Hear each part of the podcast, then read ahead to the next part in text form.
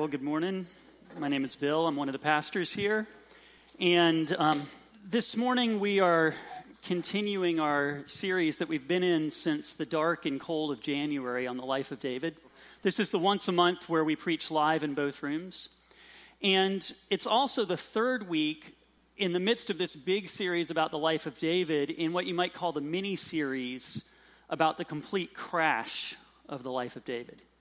It's the three weeks where we're slowing down and we're dwelling on how this great king got himself into a spot where he did things he never imagined he would have done. You know, the darkest of the darkest of his soul and of his life.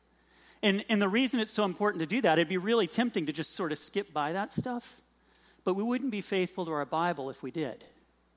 Because the Bible actually goes the exact opposite way. It doesn't give us great big heroes who soar epically and never do wrong. The Bible gives us real people who mess up and crash and make a complete hash of their entire lives. People like us. Or maybe we better say, people that we're like. And so we are looking over these three weeks. Two weeks ago at the events themselves, the story of David his moments with Bathsheba, his murder of Uriah, his destruction of his legacy. Last week we looked at how it came to light. And then today with Psalm 51, we look at the state of David's heart in the middle of all that. So let's pray together and then let's look at Psalm 51 together. If you'd pray with me. God our Father, we we come to this psalm and we pray that it would not just glance by us, that we would not just bounce off it, that we would actually hear it, that we would actually be changed by it. Um, Lord, in the sinfulness of our own hearts, we don't want to. It's a lot easier not to. But we pray that you would give us bread and not a stone, that your word would sink into our hearts in a way that not just our minds, but our lives are different would you do that in us and for us, and even through us looking at your word together? We pray it in Jesus' name. Amen. So, the um, titan of Western philosophy, Inigo Montoya, once said to one of his associates, You keep using that word. I do not think it means what you think it means. And we are so prone to that in Christianity. We keep using all these words, but they may not mean quite what, they, what we think they mean. And by using them again and again, we miss the power. We settle for a, sh- a, sh- a weak, weak sauce definition of what would be a transforming truth of our faith. And repentance is most definitely one of those words. We say it all the time, but what does it mean? You know, if I asked you, what does repentance mean? What would you say? Um, most of us would probably say something like, well, it means feeling really bad and really sorry for my sin. But that's a pale shadow of what repentance really means biblically. The Bible gives us something that's oh so much more. One of the effects of being a pastor is that I spend a fair amount of time talking to people who've done stuff they couldn't imagine they would have actually ever done. People who have dropped an atom bomb in the middle of their life and say, How did I get here? And you know what? Every one of them feels bad. Pretty much every one of them wishes they could change the pain that they've now caused. But only some of them are really repenting. And the point this morning, the thesis is just this God meets real repentance with grace. that God meets real repentance with grace. And so Psalm 51 shows us three things that help us understand what repentance really is. And in looking at them, we'll talk about each of them, but we'll also contrast them with false repentance, which is honestly far more often what we usually do. So this morning, we're going to look at these three things recognizing ourselves, receiving grace, and then revealing God. Recognizing ourselves, receiving grace, revealing God. Let's start with recognizing ourselves. One of the first things that we have to get for this psalm to hit us right is this psalm starts at a certain place. It's really easy to take a true scripture and apply it in the wrong way to our lives and actually not get its power. Understand, and Psalm 51 won't work for us if we don't realize that it starts with sin being bluntly apparent. This psalm starts where we left off last week, where the prophet Nathan had come to David and said, You are the man. David has no denying, no escaping, no blinding his eyes, pretending. He knows that he's done these things. He knows that he has ended up in a spot that he could never have thought he'd end up in. It starts with, You are the man. Sin in all its ugliness. Now, some of us in our congregation are there right now. we realize, yes, that's me. I have done all this. I have, I have blown it up. Just like David dropped an atom bomb in the middle of his life and nothing would ever be the same, that's where I am. That's some of us here. But you know what? A lot of us aren't at the starting point of the psalm. We're way back over here saying, oh, yeah, sure. Yeah, I know in an intellectual sense I'm a sinner. I, I mean, I just prayed that confession of sin and I wasn't really lying about it. But I also don't have any of that just deep pit in my stomach that tells me I'm the man. Yeah, yeah, yeah. I, I mean, I do a little fibs, I do a little things, I don't do quiet times like I should. I, but, I mean, I haven't murdered anybody. I haven't gone and slept with my neighbor's wife. I haven't gone and set people up on the battlefield. I mean, David, yeah, he is the man. Me, Sure, I do a little stuff wrong, but all in all, God's pretty happy to have me on his side. What do you do if you're over here? Because you know what? Most of the time, this is where I am. We have this amazing capacity to fool ourselves on our sin, to rationalize away things, to not see it in its depth. What would Jesus say to us if we're over here? We're not even at the starting line. He'd probably say two things. First off, he'd say, Oh, really? Really? You wouldn't? Hmm. Let me remind you what I said in Matthew 5 and 6, what we call the Sermon on the Mount. Jesus would say to us, He said, I reminded you that if you look at a woman lustfully, you've committed adultery with her in your heart. I reminded you that if you react in anger to someone else, you've murdered them in your heart. In other words, Jesus would say, Really, you wouldn't do those things? Actually, you know what? Yes, you would. The only difference between you and me and David is a difference in our power, not our hearts. If you were in David's spot and if I were in David's spot, we would do the exact same things David did because we have, Jesus says in Matthew 5 and 6, the exact same heart. The problem isn't that David was worse than we are. The problem is just David had more ability to act on the exact same thing that you and I have. if that weren't enough, Jesus would say, you know what else? Sooner or later the shoe will drop. And we will realize that we are like that. Now, life has a remarkable way of bringing these things to light. But even if we somehow skated through the whole of our life and never had that shoe drop, the Bible says that in the end, in eternity, every one of us will see our sin. Every one of us will realize, I am the man. I'm the woman. I I had no idea how dark my whole heart was. Sin will become apparent, Jesus would say. The only question is, it going to become apparent in this life where there's time for repentance? Or is it going to be in the next life when that time is already gone? But either way, sooner or later, we're going to realize this is me. I'm right here. I have done it. What, what do we do then? What do we do when we realize I am that man? Well, here's what we usually do. What we usually do is something like this. As soon as we realize what we are, shame comes roaring in. I can't believe that they now know that I'm that. Or maybe even I can't believe that I know now that I'm that. And as shame comes roaring in, shame causes pain, it hurts. And just like when you stick your hand in a candle or a fire, you pull back. So, what we usually do is we find any way we can to get away from that shame.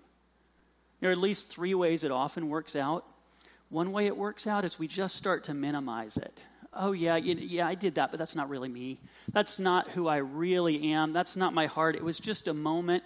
Or if that's not enough, we start to blame shift. well, you know what? If she hadn't mixed me that drink, I would. If she hadn't worn that thing, then I wouldn't. Oh, oh come on. That's as old as history itself. In the Garden of Eden, Adam, Adam and Eve, having for the first time had sin come into the world and shame come crashing in after it, Adam said, Well, it's the woman's fault. The woman said, Oh, it's the snake's fault. And ever since then, we have been blaming each other and our circumstances. We try to minimize it. Or if that doesn't work, we try to bury ourselves in life and just forget it. Um, many of you would be familiar with Leo Tolstoy's famous novel, Anna Karenina. And whether you've gotten through the whole thing or not, you may know its very famous first line. First line All happy families are alike in the same way. Each unhappy family is unhappy in its unique way. And Tolstoy goes on to explain why, in fact, this family of his novel is so unhappy. It's because Prince Oblonsky has been, as one translator puts it from the Russian, carrying on an intrigue with a young French girl. And then Tolstoy goes on to describe exactly how Prince Oblonsky results to being undone and unmasked. there happened to him at that instant what does happen to people when they're unexpectedly caught in something very disgraceful. He did not succeed in adapting his face to the position in which he was placed by his wife by the discovery of his fault. Instead, his face utterly involuntarily assumed its habitual good humored and therefore idiotic smile. And Tolstoy goes on to explain that he, in fact, dealt with this by burying himself in the work of life, by doing the things of the day, by not thinking about what must go on, to forget himself, Tolstoy says, in the daily dream of life. Sometimes we just try to push it down with activity. or sometimes, if neither of those is working, we just run. We flee from it. Um, if a thousand, a thousand pages of Tolstoy is too much, let me give you another classic of Western literature, The Office. Now, in The Office, one episode, I remember Michael Scott has been found out by his girlfriend, Jan. He has been unmasked. He has been found out that he is, in fact, broke and in debt. And what's his response to this? Well, then suddenly he hears a freight train rumbling by, and he takes off at a dead run, running after the freight train with dreams of jumping on the train and riding the rails for the rest of his life so that he never has to deal with it again. You know, that's the stuff of farce, except the writers put it in because that's the stuff of us. When we feel shame, it's so much easier to minimize it. It's so much easier to just push it down. It's so much easier to run away from it. But in Psalm 51, David will have none of that. Look down at the text. Look what David does instead. He starts off in verse 3. He says, My sin is always before me. David says, It can't be unknown. I can't forget it. I can't suddenly act like I'm not aware of it. I know what's true.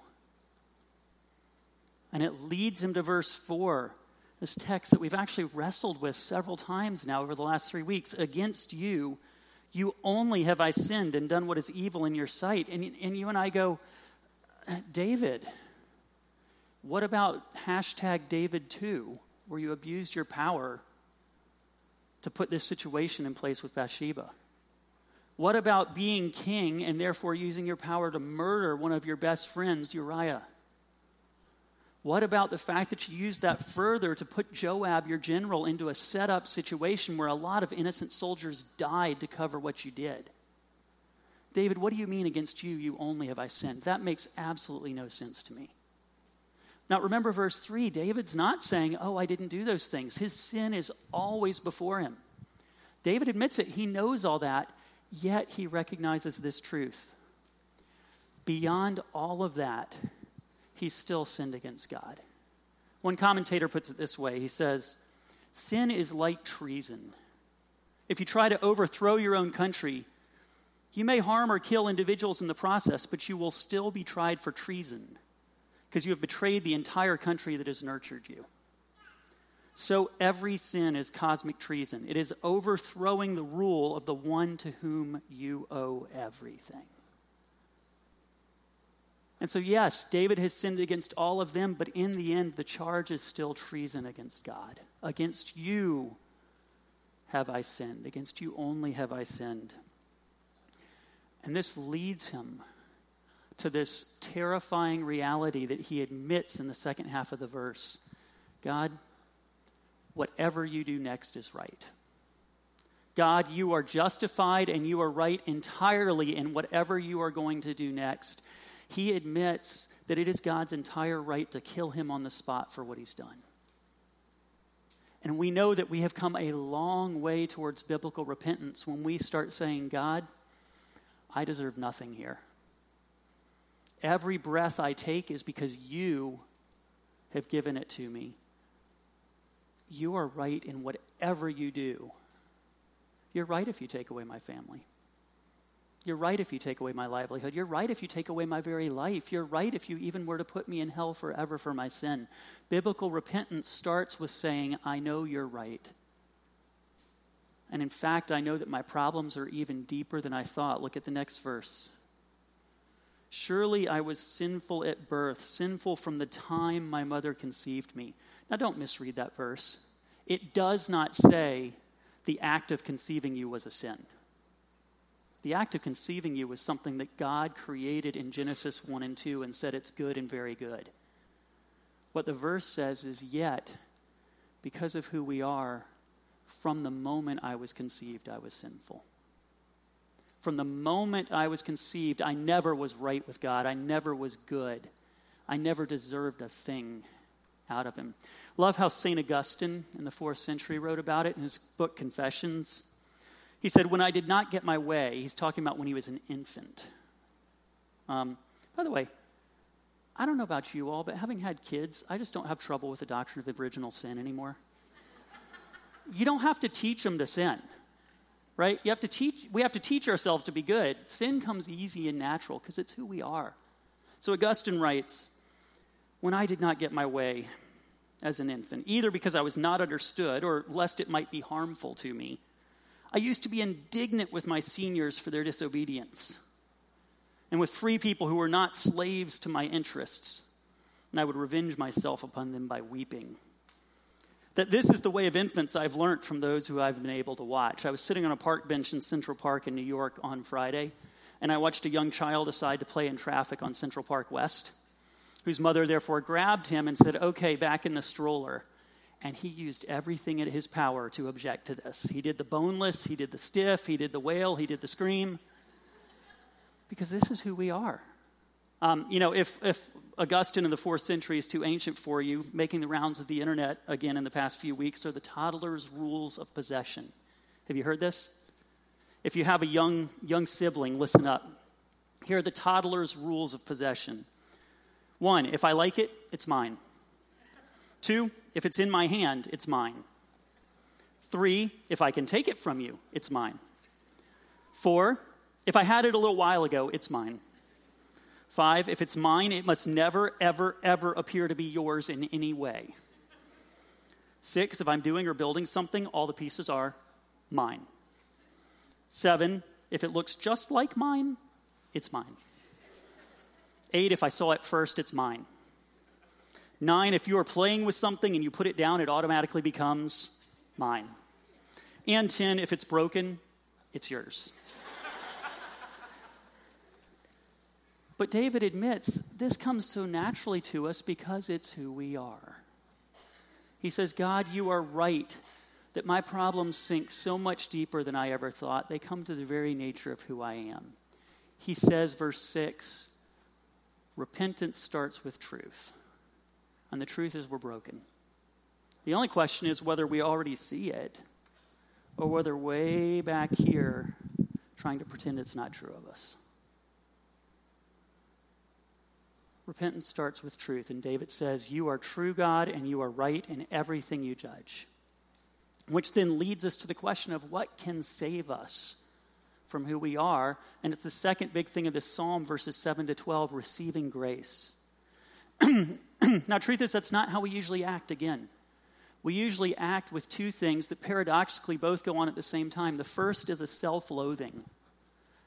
I can't believe I am that. I can't believe I would do that.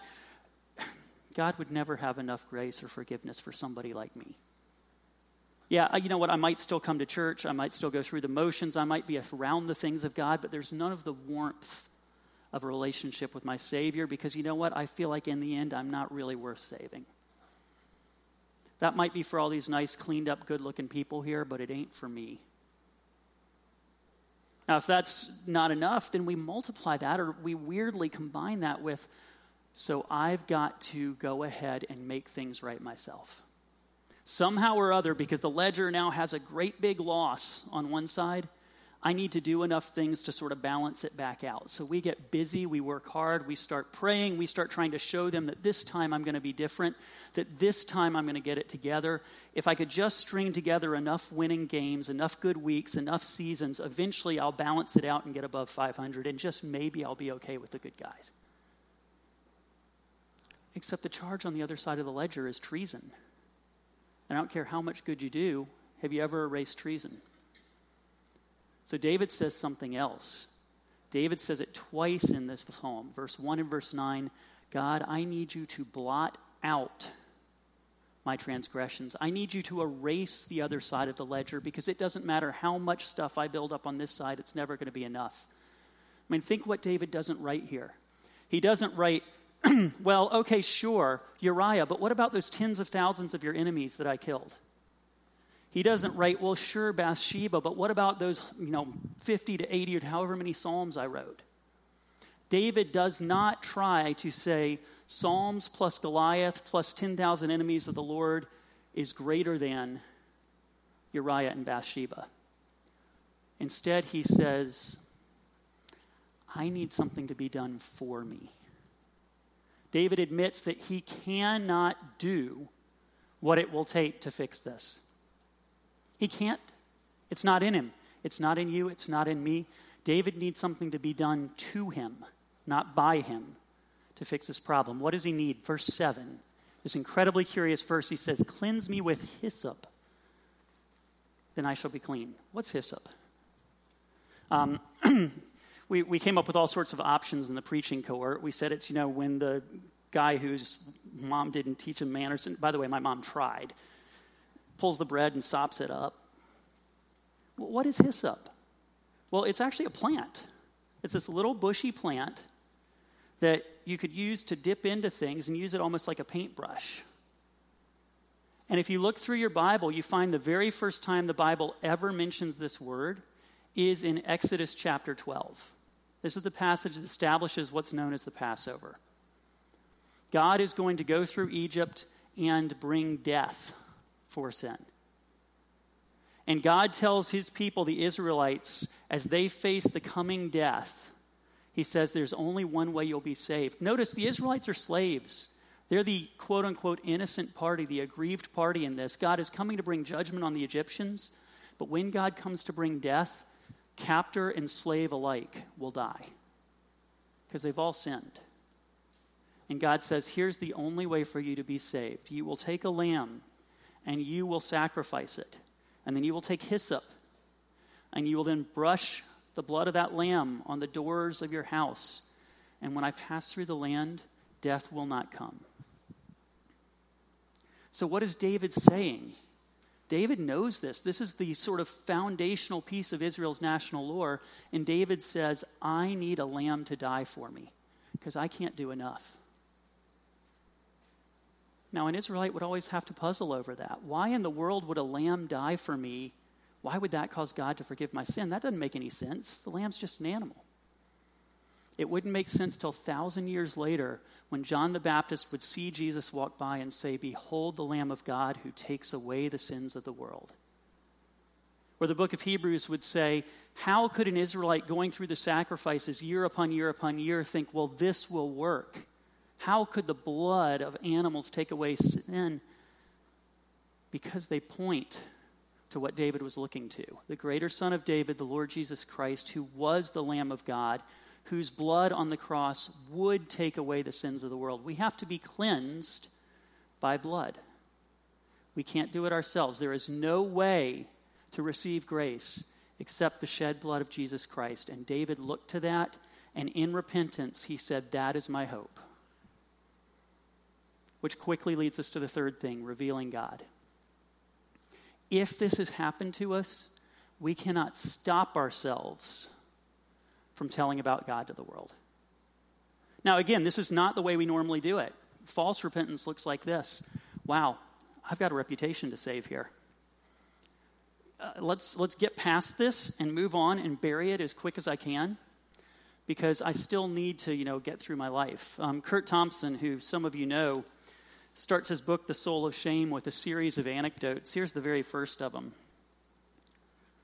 No, I'm not willing to do that. He was succinct and clear. I inquired what he felt as he imagined telling his wife about the affair. Terrified. Of what? I asked.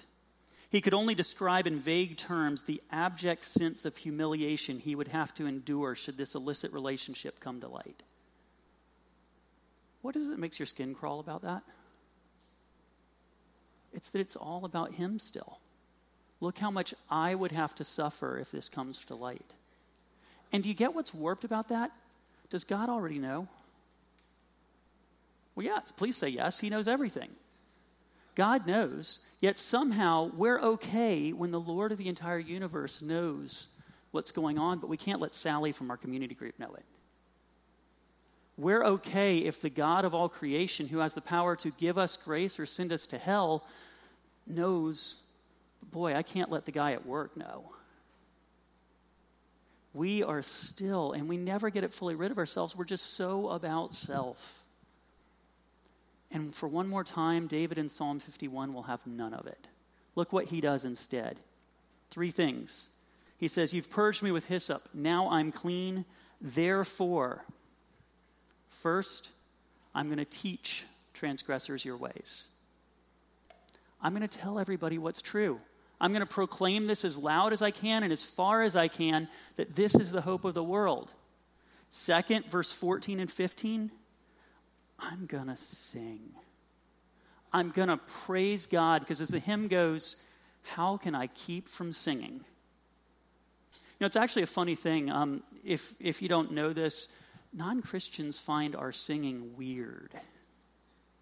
I was talking to a gal who became a Christian here last year, and it was about three weeks before she became a Christian, and she looked at me and she said, What's with the singing thing? You know, we live in a culture, by the way, that we don't live in a singing culture. We live in a listening to music culture, not a singing culture. So it's hard for us to get this, and it's incredibly hard for non Christians to understand. But once your heart has been transformed by this grace, you cannot stop singing. And third, look at the last two verses of this section, verses 16 and 17. David says, It comes with humility. Our world desperately needs Christians who don't come in saying, Look, I dressed up fine, I look clean, I've got my act together. Wouldn't you like to be like me? Our world needs Christians who will humble ourselves, who will come in and we will say, This is who I am with all my mess because there's nothing of me left in it. I want the praise to go to God, so I'm happy to show you who I am with all the warts and all the flaws, all the grossness, because God has saved me from it. That, that is what repentance looks like. So let's sum up because we got to close. We've given you two lists false repentance and true repentance. False repentance minimizes sin, it runs from it. It hides from it, it gets busy and ignores it. False repentance goes and tries to be so hard on ourselves and then to somehow earn our way out of it. False repentance, in the end, still is about me and making sure that I'm okay at the end of the day. Or true repentance. True repentance says no excuses, no blame game, no shifting it. This is who I am, and the problem is deeper than I could ever admit and I receive the grace of Jesus Christ who died on the cross for me. No excuses, no claim on it. It's just a gift. And because of that, I'm going to teach the world about him. I'm going to sing in praise to him, and I am going to be humble and show people who I really am. So here's the question Which list is you? Which list, which list resonates? And here's the thing if you listen to that whole thing and you say, wow, I'm so glad that list two is me, it's the ultimate proof that actually you're in the middle of list one. Because every one of us is doing list one. The only question is how often, how much, what degree? Because there is only one human being in history who never did that first list. That is the Lord Jesus Christ, the one human being in history, in fact, who never needed to do the second list because he never sinned.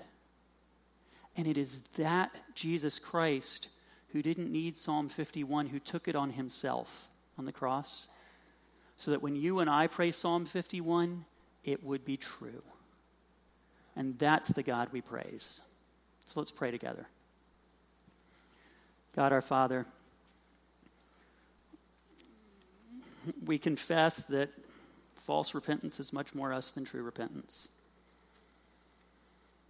But we also confess and know that Jesus is a great and awesome Savior. So we come one more time in worship to the God who has saved us from our sin. We come to worship you, Lord. No excuses, no rationalizations, just knowing you have given us grace. And so we praise you today. In Jesus' name, amen.